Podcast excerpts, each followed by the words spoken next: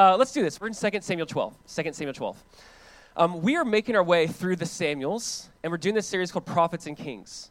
And the idea of this is we want to find Jesus as he said in the scriptures.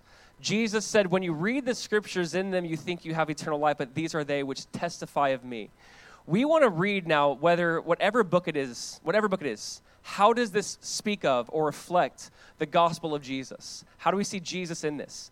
And we've been specifically now looking at the life of David. So we went through 1 Samuel. We saw Saul being the king. It end, his life ended in tragedy. He dies.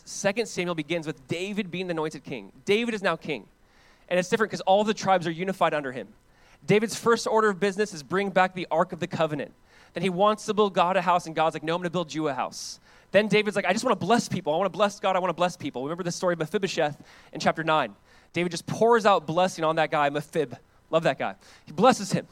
And then we saw last week, and this is really what David's known for. There's two names. When you hear David and Goliath, we saw this last week. You, have, you think of David and Goliath and David and Bathsheba. And it, it goes down as one of the most infamous stories, I think, in the Old Testament. And the reason why I think this is so important for us to study is when you look at the life of David, as we've been saying the last couple of weeks, but still want to repeat it, when you look at the life of David, David at his best is a wonderful picture and reflection of Jesus. There's so many times where you go, I get it. David would one day speak of the son of David. Like we know Jesus took on that title, the son of David. Because David at his best was a beautiful picture of Jesus. But David at his worst reveals a desperate need for Jesus. And here in 2 Samuel 11 and 12, now we're hitting 12, we're seeing David just, just fail epically. We saw what happened last week. We looked at chapter 11. He sees Bathsheba bathing. He calls her to himself. He sleeps with her. He calls her husband from battle. Hey, how's it going? He won't go back home. He won't sleep with his wife. So David's like, we got to find out what to do. He sends Uriah into battle, pulls the troops back. Essentially, he kills Uriah. And that's where the chapter ends. If you're with us last week, we looked at the idea of where sin takes you, where sin takes you. Today, I want to look at just where repentance takes you, where repentance takes you. The chapter ends with, and this displeased the Lord. Or really, what it says is, this was very evil in the eyes of the Lord. That's how chapter 11 ends. Chapter 12 begins by God sending David a prophet to call him out on his sin. So, if you're just kind of following the flow of the story we looked at last week, we all have the capacity to sin we looked at how we, we all can try to cover our sin. And today we're going to see the idea of uh, calling out sin and confessing sin and even the consequences of sin. So we're just going to kind of walk through this. Here's what we're going to do. Because it's a longer story, I just want to read it all at once. So we're going to read 2 Samuel chapter 12, verse 1 through 25. I know you can do it. Again, we're going to do a long read right now. All right, so here we go. Just 2 uh, Samuel chapter 12, verse 1. Remember, it ends. The thing that David did had displeased the Lord. Chapter 12, verse 1. And the Lord sent Nathan to David. He came to him and said to him, David, there were two men in a certain city, the one rich and the other poor. The rich man had many, had, had very many flocks and herds, but the poor man had nothing but l- one little ewe lamb, which he had bought. And he bought it up, and it grew up with him and with his children. It used to eat of, the, of his morsel and drink from his cup and uh, lie in his arms. And it was like a daughter to him. Now there came a traveler to the rich man, and he was unwilling to take one of his own flock or herd to prepare for the guest who had come to him. But he took the poor man's lamb and prepared it for the man who had come to him. Then David's anger was greatly kindled against the man. And he said to Nathan, As the Lord lives, the man who has done this deserves to die. And he shall restore the lamb fourfold, because he did this thing, and because he had no pity. Nathan said to David, You are the man. Thus says the Lord God of Israel I anointed you king over Israel, and I delivered you out of the hand of Saul. And I gave your master's house and your master's wives into your arms, and gave you the house of Israel and the of Judah. And if this were too little, I would add to you as much more. Why have you despised the word of the Lord to do what is evil in his sight? You have struck down Uriah the Hittite with a sword, and have taken his wife to be your wife, and have killed him with the sword of the Ammonites. Now, therefore, the sword shall never depart from your house, because you have despised me, and have taken the wife of Uriah the Hittite to be your wife. Thus says the Lord Behold, I'll raise up evil against you out of your own house and I will take your wives before your eyes and give them to your neighbor, and he shall lie with your wives in the sight of the sun. For you did it secretly, but I will do this before all Israel, before the sun. David said to Nathan, I have sinned against the Lord. And Nathan said to David, The Lord has put away your sin. You shall not die. Nevertheless, because of this deed, you've utterly scorned the Lord. The child who is born to you shall die. Then Nathan went to his house, and the Lord afflicted the child that Uriah's wife bore to David, and he became sick. David therefore sought God on behalf of the child, and David fasted and went in and lay all night on the ground. And the elders of the house stood beside him to raise him from the ground, but he would not, nor did he eat food with them. On the seventh day, the child died. And the servants of David were afraid to tell him that the child was dead. For they said, Behold, while the child was yet alive, we spoke to him, and he did not listen to us. How then can we say to him, The child is dead? He may do himself some harm. But when David saw that his servants were whispering together, David understood that the child was dead. And David said to his servants, Is the child dead? They said, He is dead. Then David arose from the earth and washed and anointed himself and changed his clothes. And he went into the house of the Lord and worshipped. He then went to his own house, and when he had asked, they set food before him, and he ate. Then the servants said to him, What is this thing that you have done? You fasted and wept for the child while he was alive, but when, he, when the child died, you arose and ate food. He said, While the child was still alive, I fasted and wept, for I said, Who knows whether the Lord will be gracious to me, that the child may live? But now he is dead. Why should I fast? Can I bring him back again?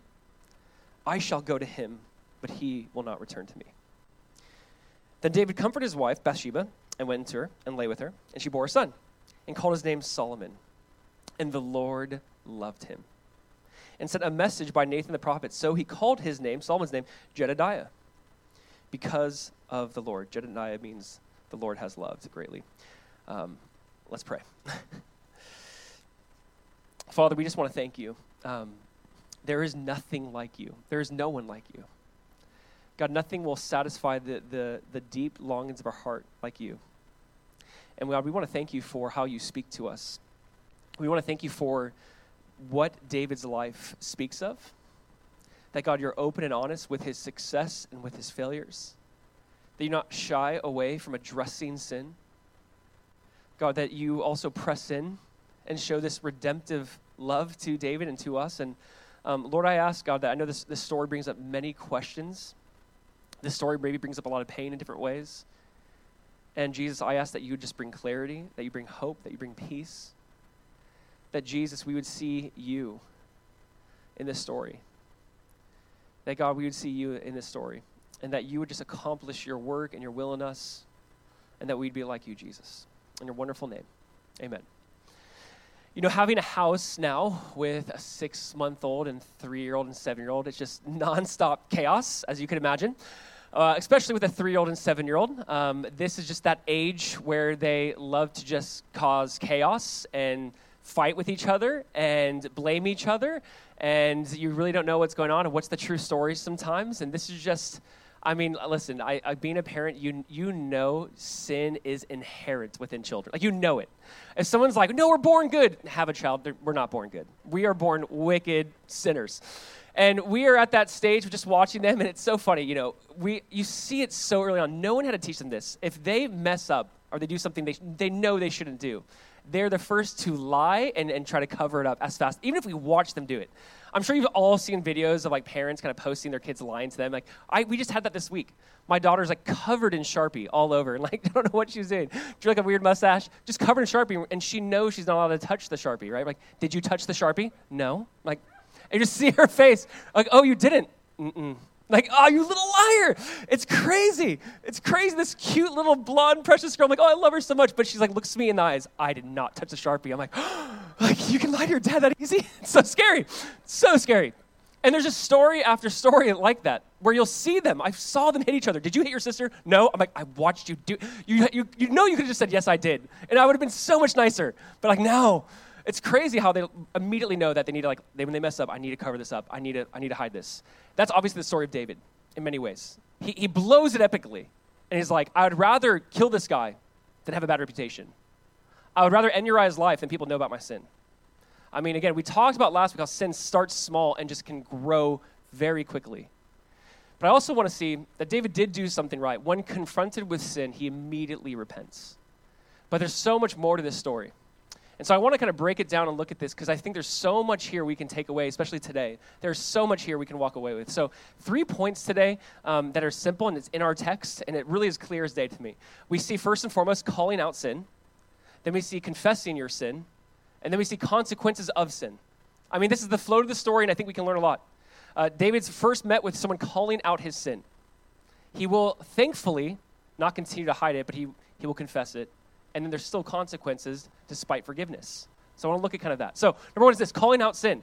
Let's look at chapter 12, verse 1 again. It says, And the Lord sent Nathan to David. Let's stop there. All right. Um, I love how the chapter ends and begins. This is fascinating to me. It says, And the thing that David did displeased the Lord. Look up, look up uh, 1127, the one verse before. He, what he did displeased the Lord. And know what God does? He sends a friend. This could have been one of those things where God sends war God sends judgment. God sends some, some harmful thing. But I love is that God sends a friend. I don't want to move over this. Like to me, this is grace. What he did was evil in the eyes of the Lord, and then it says, and the Lord sent Nathan to David. How beautiful is that? That God's like, I'm going to send you someone to speak out, to call you out, to speak into you. We need, obviously, Nathans. We need people who love us enough to say the hard thing. I want to look at this more in just a second, but I just think this is very profound. I love what Matthew Henry says about this verse. He says, One would think it should have followed that the Lord sent enemies to invade him, terrors to take hold on, and the messengers of death to arrest him. But no, he sent a prophet to him. This is the heart of God. Not to condemn, but to convert. To say, I want to bring you to a place of repentance. And he sends Nathan to David. I love what Galatians 6 1 says. It says, If anyone is caught in any transgression, you who are spiritual should restore him in a spirit of gentleness. But he also talks about, but you know, taking taking deep look into yourself before you do that. He's saying, You who are spiritual, if you see someone in sin, restore them in a spirit of gentleness. I believe this is what Nathan's doing. I believe he's restoring him in a spirit of gentleness. And I want to look at his how he does this in a second. But again, we need Nathans. We really do. And we need Nathans who do it well. And we need to do it gently and lovingly. We live in a weird, bizarre time where friends don't confront, but friends only affirm. We're told that, like, if you're my friend, you would just basically affirm me. That is just not true. Can I tell you, we have this weird ethic today. The ethic is like the supreme ethic of our day, or for the last couple decades, the supreme ethic of our day has been tolerance. When I want to suggest a better ethic, it's called love. And I think love is a better ethic than tolerance because if I love you, I can't tolerate disastrous behaviors in your life. If I love you, I'm going to say the hard thing. If I love you, I'm going to do the hard thing. Even if it makes you be upset, I'm going to do it because I, I so care. I cannot tolerate this. This is, this is Nathan. I can't tolerate this in your life, man. I could overlook this. I'm not. You're the king. You're untouchable in many ways. But I love you too much. I have to say the hard thing. And no one, maybe some people take joy in being the, Nathans, and that's maybe like a little sketchy. Like, hey, don't, you know, some people like, some people like take real big joy in just calling people sin. But we see this idea of him doing it in this spirit of gentleness. And it starts off with like this, this metaphor in the story. And you, I'm sure you've heard this story in some ways, but it's just, it's brilliant, right? He's like, David, I gotta tell you, and think about this, as the king sitting on the throne, your job is to also be the judge. Like, you're everything. It's, it's kind of crazy. All the power kind of lies at your feet. Like, you're the judge, jury, executioner, you're, you're all of that. And he's like, hey, Nathan goes to him, I got to tell you about something. There is this really poor guy who has this baby cute lamb. I mean, it sits at his table like it, it's part of his family. It eats his own food. Then there's this wealthy guy who has just limited amount of, of just of cattle. And when a person comes, a stranger comes in that culture, yes, you got to show hospitality. You got to you got to kill the lamb. You got to feed them. You got to take care of them. And when the stranger came, instead of t- accessing his own wealth, it's like, let me take this guy's little lamb. And you can just feel like it, David's like, oh, this is not okay. Like, this is wrong. Let's do something about this. And you just see him immediately say, This man shall die, and he needs to repay fourfold. Now, a couple of things. That is true.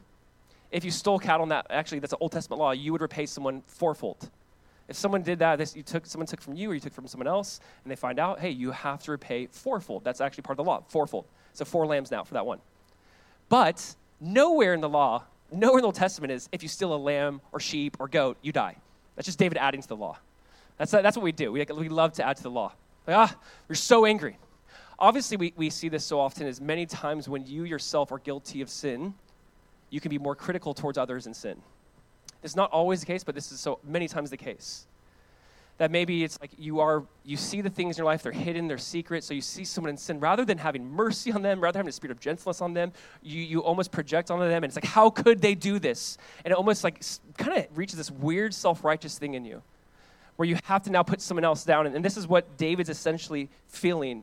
He's saying, This man deserves to die. Now, here's my question. Like, why is obviously David on, on edge? Like, he hears the story, it's like four verses. He's like, He's going to die. This guy needs to die. Stole a lamb, death. Okay. Why is that? Obviously, I think there's been extreme guilt in David that's just been haunting him. Um, I, we've had it up here. I don't know if you turned there, but I, Psalm 32 and Psalm 51 are psalms that stem from this, from this moment in David's life. These psalms are birthed out of what David did with Bathsheba. They're penitential psalms. They're psalms where he's, he's repenting. He's, he's going, God, have mercy on me. And I, I want we're not going to get a chance to read the whole Psalms, but we will read pieces today. And I would just encourage you, if you find yourself in a season of just sin after sin, maybe no guilt, no conviction, turn to Psalm 32, turn to Psalm 51. But I want to read this. It's Psalm 32. Here's what David says David says, When I kept silent, my bones grew old through my groaning all the day long. For day and night your hand was heavy upon me. My vitality was turned into the drought of summer. I don't know if you've ever been in sin. I'm sure you have, right? Like all of us. I don't know if you've ever sinned. And if you haven't confessed right away, or if you haven't tried to seek restoration, whatever that might be, it's crazy how awful you feel.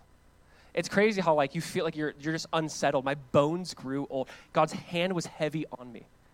David is feeling that. I think this is why David just reacts with so much anger. Because it's like the, the hand of the Lord is heavy on him. And again, there's something about that. It's weird how the enemy will take an emotion and God will take same emotion and they have two different goals or two different desired outcomes. One is guilt and shame to push you away from God. Then another is just conviction to bring you closer to God. And it's crazy that same emotion or feeling you get with unconfessed sin, what it does. I was talking to my wife about the story uh, years ago, and I just remembered the story, so I'm going to call you up. Um, we were talking about the story. I'm like, man, isn't that crazy when you have unconfessed sin, what it does to you? And I remember her telling me, like, yeah, in fourth grade, I remember we switched papers during a test. I had to grade another girl's paper, and like I didn't like the girl, so as I graded it, I changed her answers and made sure she failed. Yeah, she was that. She was that girl. just kidding. And I remember her like sharing that story, and I wrote it. That's wrote it down. But she's like, and, and then I got home, and I just felt so bad. Mom, and like is eating me up. I'm in my room. I'm crying. I felt terrible. And my mom comes in like, what is wrong? And she's like, cries to her mom, like, I, I, I basically cheated. I ruined this girl's test. So she thought she failed. And she goes to her mom, and her mom's like, you're to tell the teacher, you're to tell the girl. And so she has to do the whole thing where she tells the teacher what she did and she tells the girl what she did. And then it's like, I'm so glad I feel so much better, right? It's like, I'm so, it's painful to do that in the process. Like, could you imagine how terrible? I'm kidding. We all have our sins. I had to think of her sin, not my sin. Um, but I, you, you know what it's like to have that unconfessed thing and then finally to confess it. And so David is like, my bones ache. This hurts. This is painful. This is painful. God's hand is heavy on me. I think that's why we just see so much anger come out. Like, he deserves to die. But here's what I love God just doesn't let us get away with it. Charles Spurgeon said famously, God does not permit his children to sin successfully. And that is so good. If you sin successfully for a long period of time, that should be concerning. There's something beautiful. Whom God loves, he chastises. Whom God loves, he chastens. He pursues. Hey, I love you. I don't want you to keep getting away with this. There's something beautiful about that. So God sends Nathan. I don't want you to get away with this. And all Nathan says, and this is like so famous, he has this great story, and David's like, let's kill him. And then Nathan so brilliant just goes, You are the man. I, I want to talk about how Nathan does this because I think this is brilliant. Nathan didn't start with, You are the man, right? He ends with that. I think that's incredibly important. This is not the uh, introduction, this is the conclusion. I think that we have to see, it's not that, okay, sometimes it's, it's not that he's like afraid to confront David. It's not that he's weak. It's not that like he's like, oh, this is the king. I have to find. This is a way. I think this is so beautiful when you see someone. I'm gonna I'm gonna call you up. I'm gonna do it in a, in a different way. I'm gonna. I, I love you. I care for you. I have to. What is the goal? Is the goal to just say you're a filthy dirtbag sinner, or is the goal repentance? And I think that so often we can try to make people feel like very bad. We start off with it, rather than like leading them to this own like this they, they, this is david's conclusion. This guy's a sinner. Yep you're right he is. Good job. Like he led them to this. Is a very winsome way of going about it. I do believe romans 2 4 talks about how the goodness or the kindness of god is what leads us to repentance. He goes do you not know that? Do you not know the goodness of god leads us to repentance? You know there obviously is a difference between someone like holding a sign on the street like you're going to hell like you're a sinner like maybe you're right but maybe you're incredibly wrong Maybe the way in which we do it does matter. Maybe Jesus spoke in parables for a reason. Maybe the way Nathan approaches David, it's, it's for a unique reason. You know, I love how what Tim Keller said about this. He says, It glorifies God for you to tell the truth about sin, but it glorifies God more if the person you're telling the truth to repents. It, it's great that you can maybe call it sin. It's awesome. But do, are you like are you doing about it in like a spirit-led, gentle Galatians six way? Where like I want the goal here is not just to be a mirror and reveal your sin, as much as that is important. But the, the goal here is actually not a sword as much as a scalpel. You know, I love the way the Bible actually describes how the, the Bible is like a sword because it is. It's so often like a sword. But also Ephesians six uses this term for sword. It's more like a, sol- a small sword that was used for like incisions. The idea is that the Bible can be like a sword, yes, but it can also be like a scalpel where God can like, I want to, I want to kind of get in something close in your life. Like I want to get in there. I want to do surgery on you. I'm not here to kill you. I'm here to do surgery on you. I, am here to, to not just call out sin, but to convert your heart. And this is something that's so beautiful. And God's like, again, I'm not just, I want you to know that I want you. I want you. David, I want your heart. I want genuine repentance. Listen, it's not repentance if you feel like you've been maybe called out for your sin, like if you're if you're concerned about the consequence, it's not really repentance. If you're concerned just, oh no, this thing's gonna happen to me now, it's not really repentance. And we see this genuine thing that's about to happen with David, but I have to point this out because we all know John 3:16, but I love John 3:17. It says, "For God did not send his son into the world to condemn the world, but that the world through him might be saved." What I love about John 3:17 is this idea that hey, the world's already condemned. Jesus is not Jesus is not coming to condemn the world. Why? Because we're already condemned. But he sent his son to redeem the world, that the world through him might be saved. There's a sense where like ah, it's not so much about condemnation, we're already there. he can't condemn us, we're already condemned. I, he sent him to redeem us, to save us. And there's this heart of God of like, it's not, I don't want to condemn you, I want to convert you. And I want you to see that your God is not a God who just is like, I'm looking to condemn you, but I'm looking to convert you to me, to bring you to me. We're told in Hebrews 3, verse 12, he says, Beware, brethren, lest there be in any of you an evil heart of unbelief in departing from the living God, but exhort one another daily while it is still called today, lest any of you be hardened through the deceitfulness of sin. Listen to that. The author of Hebrews says, you know what? We have this tendency to fall into this trap, to be deceived by sin. Sin is, dece- is deceitful. Sin makes you think this will be really good. You know you want this. You know this is something like you're craving. And when you give into it, man, it's deceiving. You feel that misery, you feel the misery kind of attachment, everything that comes with it. And he says, Listen, we need people to exhort one another daily while it's still called today, lest any of you be hardened through the deceitfulness of sin. Like we need people to say, I'm going to I, am going to exhort you, I'm going to lift you up, I'm going to call you out. That's exactly what Nathan did. Again, we need Nathans today. We need, listen, find a Nathan in your life. Hey, nothing's off limits speaking to me. Like find some Nathans who can speak into you. Be a Nathan if you're in that place, you who are spiritual. But we need that. We need we definitely absolutely need this. And if you hear this like this speech that's given to David, and he says, You are the man. And you see God now speaking to him specifically. He's like, David, what are you doing? You've had everything. You've had the tribe of Israel and Judah. Everything's been under you. I love this phrase I have to point out in verse 8. In verse 8, God says, And if this were too little, I would add to you as much more. I want you to see your God for a second in that way. God's like, Why do you turn this and why do you think this will fulfill you? Don't you know, like, I want to bless you? Like, why do you think the world has something better to offer? Why do you think that, that it can fulfill you or satisfy you? I would have given you this and much more. It actually really reminds me of what Jesus said in Luke 12 and Luke 12, uh, 32. Jesus says, Do not fear, little flock, for it's your Father's good pleasure to give you the kingdom. I just have to point this out because as God is calling out David, he's reminding David of his goodness. He's like, David, look at everything I've done for you. I would have done that and more. It's your Father's good pleasure to give you the kingdom. We have to know that we, we serve a God who like wants to give us those things that will actually benefit us. God might withhold things that we think are good because they're not good. But God, I actually do believe because like, I want to give you what you like. I, I want to bless you. I'm a father who wants to bless his children.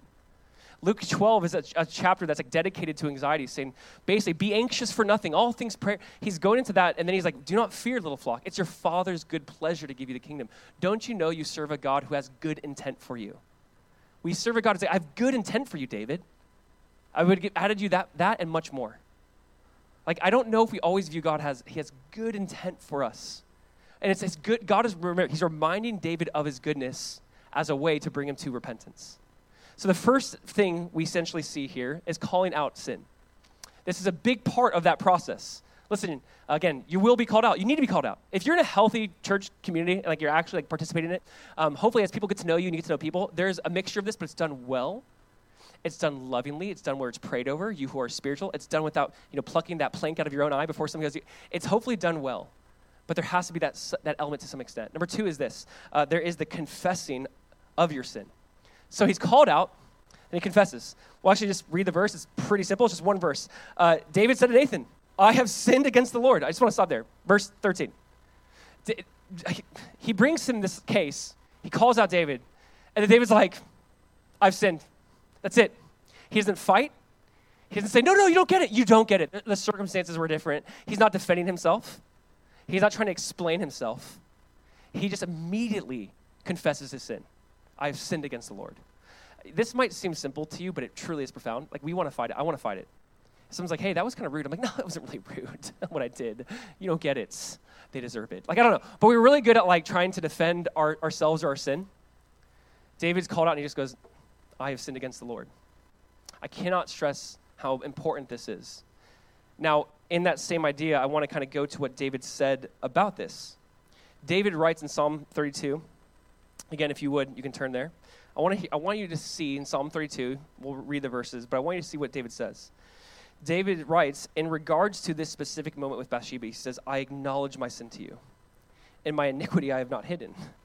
I said, I will confess my transgression to the Lord, and you forgave the iniquity of my sin. He's like, I will confess, and you will forgive. Proverbs 28 13, if you uh, cover your sin, you will not prosper, but if you confess and forsake your, your sin, you will have mercy. There's this idea of like, God's like, I'm just looking for it, confession. You know, we know if we confess our sins, He is faithful and just to forgive us our sins and cleanse us from all unrighteousness. This is just God's like, yes. This is like, just confess, own it it is funny, like the hardest thing, again, going back to parent analogies, but like when you see your kid in that situation, you're like, just own it. Just own it. Like, no, I will not. And you're like, I saw you do it. Just say you did it. And it's so, it's so weird. I know it's bad parenting probably, but I'm just like, you want to see that. You're like, just own it. There's something profound when they actually go, I actually, I did, I did. Like, not like I did to get out of this, but like, I, I did. And this is like, oh, there's something about confession as, a, again, as a parent, you're like, this is beautiful. There's something about confession, I think God's like, yes, you get it. It's not because you're concerned about the consequence of your sin, but because you know the relationship between me and you has been hurt. There's something about this. Um, you think about this. I, I kind of get the question like, well, if I've already been forgiven my sins, why should I keep confessing my sins? If God's already forgiven me, why do I keep confessing? Um, because in a healthy relationship, if you hurt someone, you confess your sin. If you want there to be harmony again, you, if you want there to be like deep intimacy again, it's not like, well, aren't I already saved and going to heaven? Like, wrong question. The question is, how's the relationship between you and God? How has it been hurt? How has the unconfessed sin affected you? And that's the question we should be asking. That's why it's not so much that, okay, did God forgive me past, present, future? Absolutely. But again, if I've hurt my spouse or hurt someone I love and don't confess it, don't own it, don't talk about it, don't reconcile it, yes, there might be mutual love for each other, but there's still going to be a disconnect, a lack of harmony, a lack of peace in the home, whatever it might be. And David's like, okay, I'm going to confess it. And he's like, I'll confess, and God, you forgave. And then David in Psalm 51, I'll put the verse up here because, again, these Psalms kind of go hand in hand, again, with the story of Bathsheba and David. This is what David says in Psalm 51, verse 1. God says, Have mercy on me, O God, according to your steadfast love. Do you guys remember that word we talked about, the chesed? That, I don't know, a couple weeks ago with uh, Mephibosheth. Uh, go back, whatever. But I love this. He, he's calling, th- this word steadfast love is just the covenant, he's calling on the covenant that God made with him. He's calling on this unbreakable covenant. God, because of your, your steadfast love, your hesed, you're this unbreakable covenant, I'm calling on that. Have mercy on me. According to your abundant mercy, blot out my transgressions. Wash me thoroughly from my iniquity and cleanse me from my sin. For I know my transgressions and my sin is ever before me. Against you and you only have I sinned and done what is evil in your sight. He says, I've done what is evil in your sight. What I see about this sometimes is um, when you're in sin, you, a lot of times we don't really know it, we don't really feel it. We be, we really do have to be careful with our emotions when it comes to sin like sin does do something to like the bible talks about how it basically it's like a hot iron searing our conscience like it's hard to navigate our emotions when we're in sin. The reason why i'm bringing this up is like I, I acknowledge i have done what evil in your sight. We have to acknowledge there's something about us saying i can't trust my emotions in this moment or in this season. It, my, my judgment is clouded. It's foggy. I'm gonna have to go back to scripture and say god what do you say about this? Okay this is my guiding path now in this. It's i've noticed that there are people who have um, have like false guilt and there are people who lack true guilt. I mean, I don't know if you've ever met someone who uh, they do something small and it just haunts them, and not even small, like not even it's like oh. I should have said hi to them. I don't know. And like they eat, eats them alive. Like, hey, what is that? You know, like they constantly feel this guilt and shame. You're like, I don't know why you live in that. And then there's others who like do something like that was terrible. And you're like, yeah, I feel nothing. You're like, uh, there, there's, there's some of these extremes that can happen, and our emotions we really can't trust. And we have to go, okay, God, but what do you say? Like, how, how do I respond when I'm in sin, when I'm in the moment? And David's like, I've done what is evil in your sight. Against you and you only have I sinned, which I want to come back to that because that is a really preposterous thing to say, it feels like, at least to us. But here's the idea, and I love what Keller says about this. He says, repentance is killing, listen, repentance is killing the habits of your heart that are killing you. Repentance is making careful distinctions with your mind it's taking radical responsibility with your will, and it's achieving emotional distaste against your sin with the heart. It's weird how repentance it does involve my mind, my will, my heart. God, these thoughts that are in my mind, I want to rep- I want to confess that, repent that over to you. The will, I want to actually do these things. I want to repent and say, God, not my will, but your will. My heart, which is deceitfully wicked, I don't want to trust, and I want to say, give me a new heart. And repentance is saying, God, I, I want a whole person to repent. I want to kill the thing that's actually killing me. Sin is killing me. Remember John Owen's quote last week? Be killing sin or sin be killing you? It's either you're killing it or it's killing you. I want to be killing it or it's going to be doing something to me. And David says this thing that is, I think, hard for us, where he says, Against you and you only have I sinned. Because we read that and go, David, I mean, come on, man. You sinned against like everyone. You sinned against Bathsheba. You sin against Uriah. You sin against Joab, who asked you asked to do the dirty work. You sin against your kingdom. You're the king. Like, what are you talking about, David? On one sense, David sinned against everyone. On another very real sense, this is not some theological essay he's writing as much as he's saying, I've acknowledged that all this stems from my heart being at odds with you, God. Because I sinned against you, I've now sinned against everyone. In reality, when your heart is not at peace with God and it's at odds with God, you really sinned against him and him only, but as you sin against him and him only, and you cut off that relationship, now you're cutting off all other relationships that God designed. And he's like, God, against you and you only have I sinned, and done what is evil in your sight. However, this is what David writes in Psalm 51. We'll keep going. Psalm 51, verse 10. David does what we all need to do, which is confess, repent. He says, Create in me, listen, create in me a clean heart, O God, and renew a right spirit within me. Cast me not away from your presence and take not your Holy Spirit from me. Restore to me the joy of your salvation and uphold me with the willing spirit. Then, listen, then I will teach transgressors your ways, and sinners will return to you. In some ways, I'm like, how can you say this, David? Like, you just committed murder, like you covered it up, you did some terrible, terrible things. And I love his prayer create in me a clean heart, O God. Cast me not away from your presence, O Lord. Restore to me the joy of my salvation. Like, this is the prayer to pray after you sin, by the way. This is a beautiful prayer. Like, yes, Lord, do this. Then I will teach sinners your way. Like, how does he get the audacity to, do, to say that? You know what I love about this? Um, many times, you can hate the sin so much, you begin to like hate yourself. And there's something that David's doing, which is like, I'm hating this sin, but I'm not gonna like act like God can't use me anymore. I'm going to hate this sin a lot. Then I'll teach transgressors your ways. Sometimes I think we can go to this extreme where it's like, God can never use me. God can never do anything with me. I should know better. David should know better. David's a guy who says, I delight to do your will, O God. David, you should know better, if anyone. In reality, though, he goes, But Lord, created me a clean heart, restored to me the joy of my salvation. Do this, God. Take not your Holy Spirit from me. Then I'll teach sinners your ways. Then I can tell them, Lord. It's Paul who just persecuted and killed Christians and goes, I am the chiefest of sinners. And God has saved me so I can be an example of all of those who one day will believe. Paul points out in the future, like, God's showing, he's saving me as a model. If he can save me, he can save you. David's like, if God can forgive me of what I've done, God, you can forgive anyone of what they've done. He's like, then I'll teach transgressors your ways. It, it, it's not like he's just sidelined. Now, it's believed that there was like a year, by the way, between this. Uh, maybe not, obviously, the baby being born. It's a long time of unconfessed sin. And I'm sure that's why he felt the weight of it.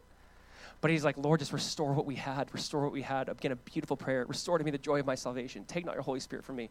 Then I'll teach your sinners your ways. God, I know you're not done with me yet. God, I know you're still working in me. This is absolutely beautiful. One author says repentance begins where blame shifting, bargaining, and rationalizing end. This is where repentance begins. I'm not going to blame shift. I'm not going to rationalize. I'm not going to bargain.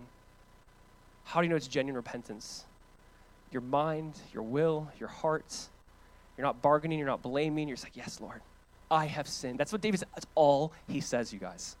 I have sinned against the Lord. And here's what Nathan said to him. Verse 13, same verse. Nathan said to David, The Lord also put away your sin. You shall not die. Isn't that insane? He just gave him some of the heaviest words. David, here's some consequences that happen to you and your family, to your wives, to your family. God's not going to do it in secret like you did. It's going to be open. David's like, I've sinned. You're not going to die. So quick. How quick is that? D- Nathan just spoke on behalf of God. He's still speaking on behalf of God. You're not going to die. You're forgiven.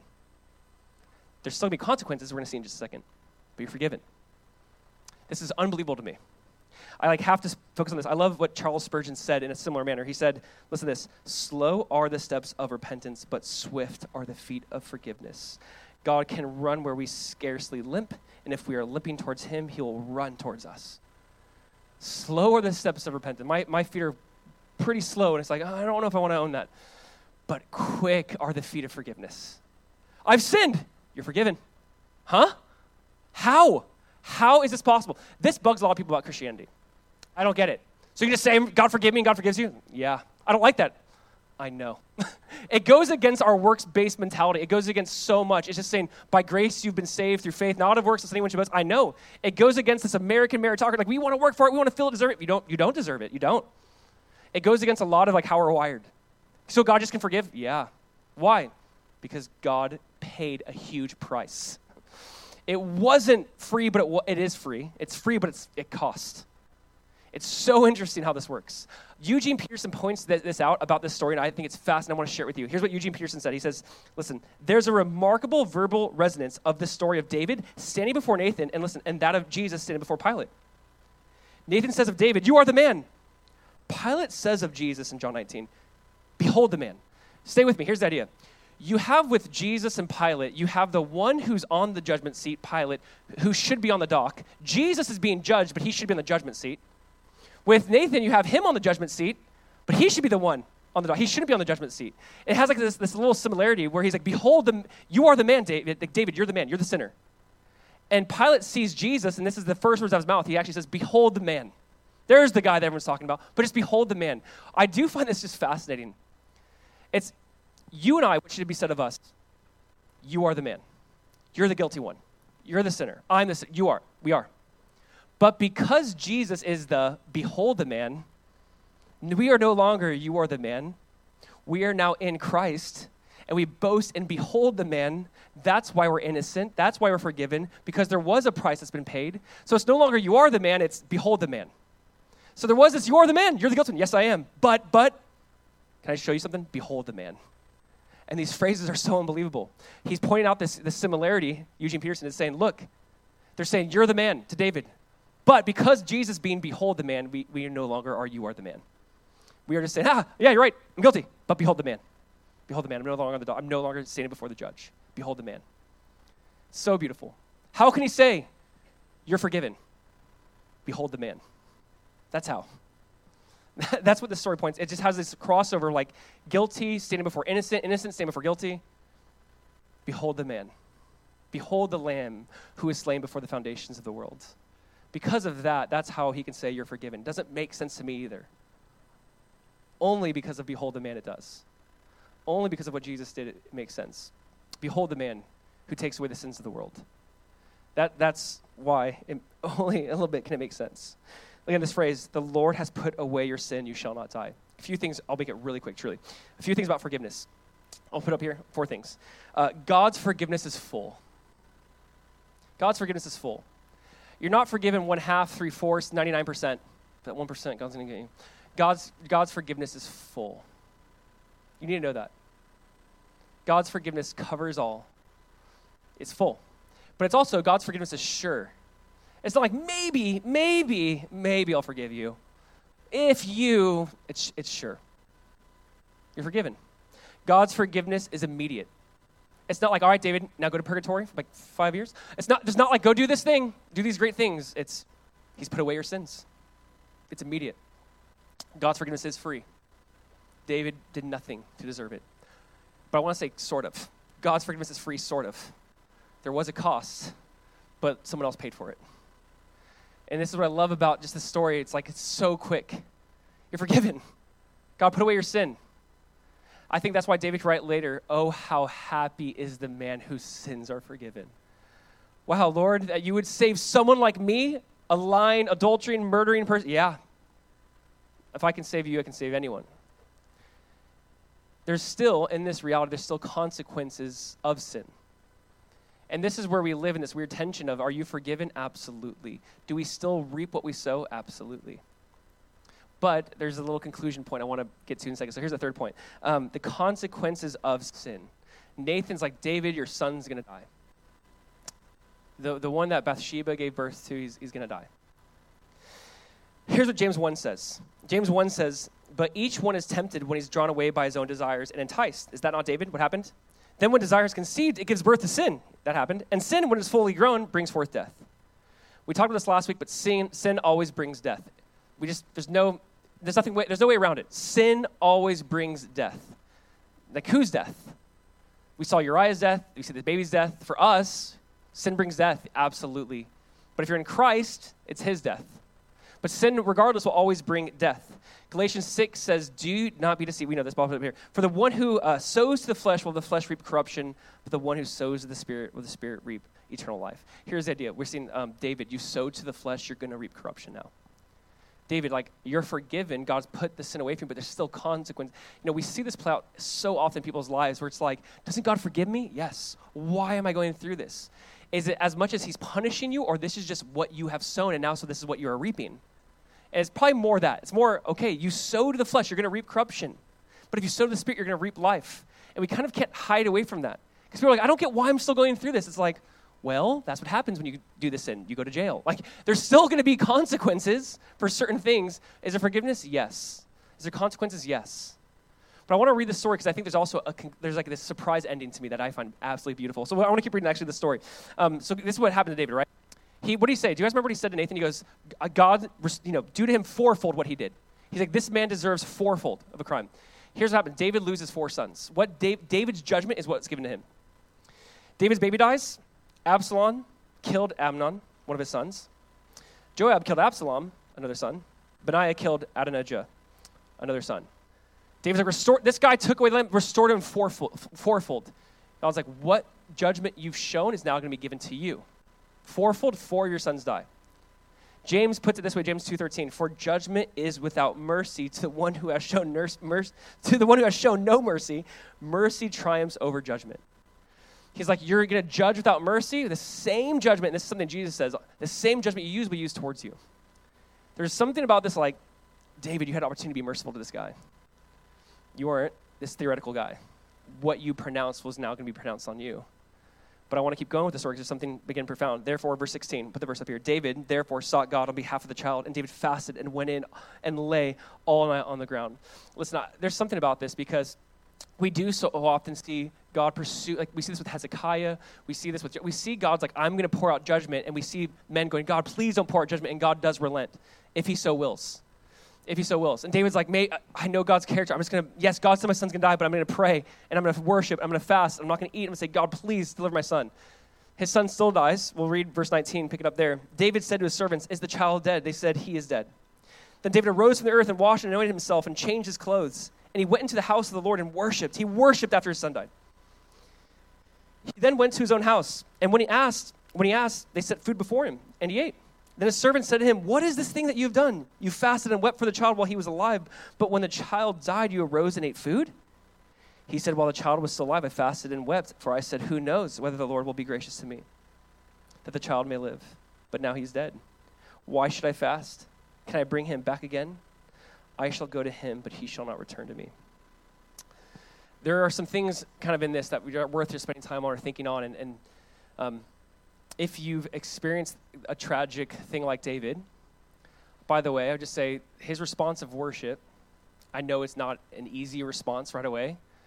I know that that's probably not our default mode, but I do think this is where and why healing began is like, I'm going to worship. He, he finds out terrible news and he just worships. He worships. I'm not saying that this is easy. I'm not saying, so you better do this when you, when you suffer. I'm not saying that this is like, this is a hard, difficult thing. But I think this is why David get, gets like a revelation from God where he says something in the worship. He goes, I can't go to him, but he can come to me. Or he can't come to me, but I can go to him. I think David gets this profound thing. I, I want you to understand something. It was not really known what happens when you die. Like, according to Jewish people this time period, there's not a lot. David wrote Psalm 16. That's actually a great insight into what happens after death. There's really not a lot known up until this point. Like, what happens when you die? David gets this revelation and goes, you know what? He's not going to come back to me, but I'm going to go to him. Basically, I will see him again. Now, I know there's some debate around this or thoughts around this, but I do, I do find this passage incredibly hopeful. If you've lost a child, this idea of, I will see him again. What happens to a baby if they die and they didn't know Jesus? I cling to this idea of what David said. They're not going to come back to me, but I'm going to go to them. This idea that this child is in, in heaven, this child is with God, this child's in God's presence where there's fullness of joy. And you know what? I'm going to go see him. And David had this unique hope. And I listen, my point of bringing that up is saying, I don't think he would have had that without it said, and David worshiped. But David worships and he has this unique vision of like, I'm going to see him again.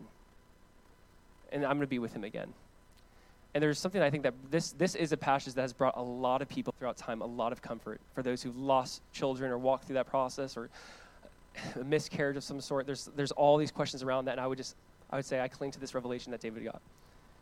That they might not come back to me, but I'm going to go to them. And I'll see them. And there's something so beautiful, I think, that's revealed in worship. But uh, I love what Van, Vance Havner says. He says, When you know where something is, you haven't lost it. He's like, I haven't, I'm going to go to him. I haven't lost it. There's something really sweet about this. Now, I want to say this. This is a hard, this is still not an easy passage to swallow. This baby dies because of David's sin? What? What is going on? There's something in scriptures where I really do think that um, God obviously understands our suffering way more than we give him credit for. God knows what it's like to suffer. And I don't know if we always believe that because God's in heaven, right? God's like, I, I, I know. I know what it's like to lose a son to death that is something that is something, you know, before the foundations of the world, Jesus was slain, the scriptures say. Before even this. God's like, yeah. God, eh, here's what's weird. This story, there are a lot of times in scriptures we'll see two different unique people or two different things, but it's one story, one message. One son dies, but another son lives. One son dies, but they give birth to Solomon, who will be the next king, who will also be the great, great, great, great, great, great, great, great grandparent of Jesus. One son death, another son life, and these two individual stories are really telling us one story my son will die, but my son will be bring the kingdom forever. And it kind of here's the idea. David had a lot of wives, right? We can't ignore that. David had a lot of wives. It's not okay. It's not. Bible calls it out. But this is what's interesting. He had a lot of wives. Bathsheba's the one to bring forth the Messiah. The Messiah will come from Bathsheba. She'll give birth to Solomon. He'll give birth to his son, uh, Rehoboam, and it keeps going and going and going and going. And then comes Jesus. God's like, you can screw, this is the idea, you can screw up royally and ruin plan A for your life, but I'm a God of also plan B, and like, it doesn't matter how much, you mess up. Isn't it so cool the Messiah, the Messiah is still going to come through David and through Bathsheba? Like, you can mess up royally, David, and there's consequences for that, but it's almost like God can't help himself be gracious. but you're still going to have through Bathsheba the son Solomon who's going to bring forth the Messiah in the kingdom forever.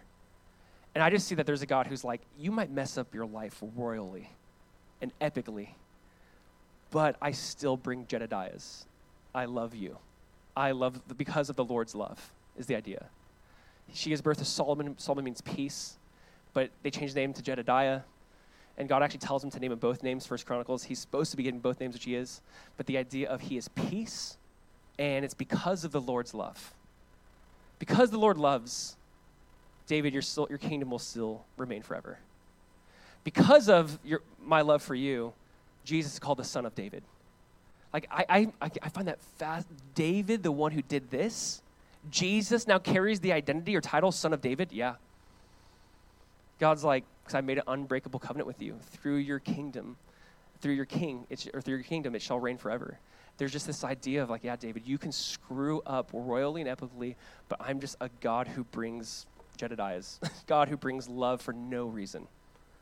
And this story to me is painful. It's tragic. You read it, it's like, oh, David, what are you doing? You and listen, we're going to read more. There's going to be crazy and chaos. The sons that died, we're going to read about that soon. The three other sons.